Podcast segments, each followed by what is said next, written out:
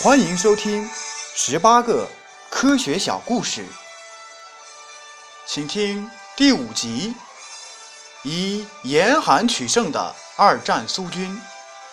演播：曲梁。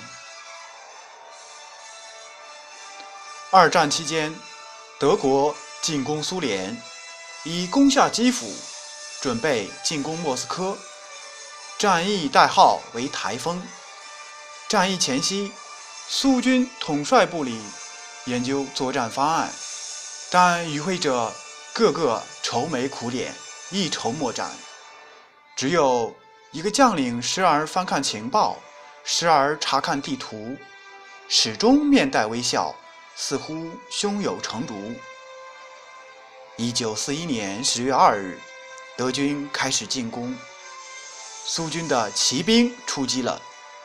这支骑兵迫使敌人有的残废，有的染病，有的倒闭，连敌人的武器也失灵了，坦克无法开动，大炮栓也无法射击，德军部队完全失去了作战能力。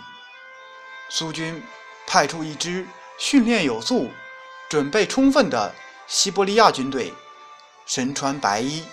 手持白色武器向敌人猛扑过去，不到数日，德军损兵折将一百余万，台风战役彻底失败。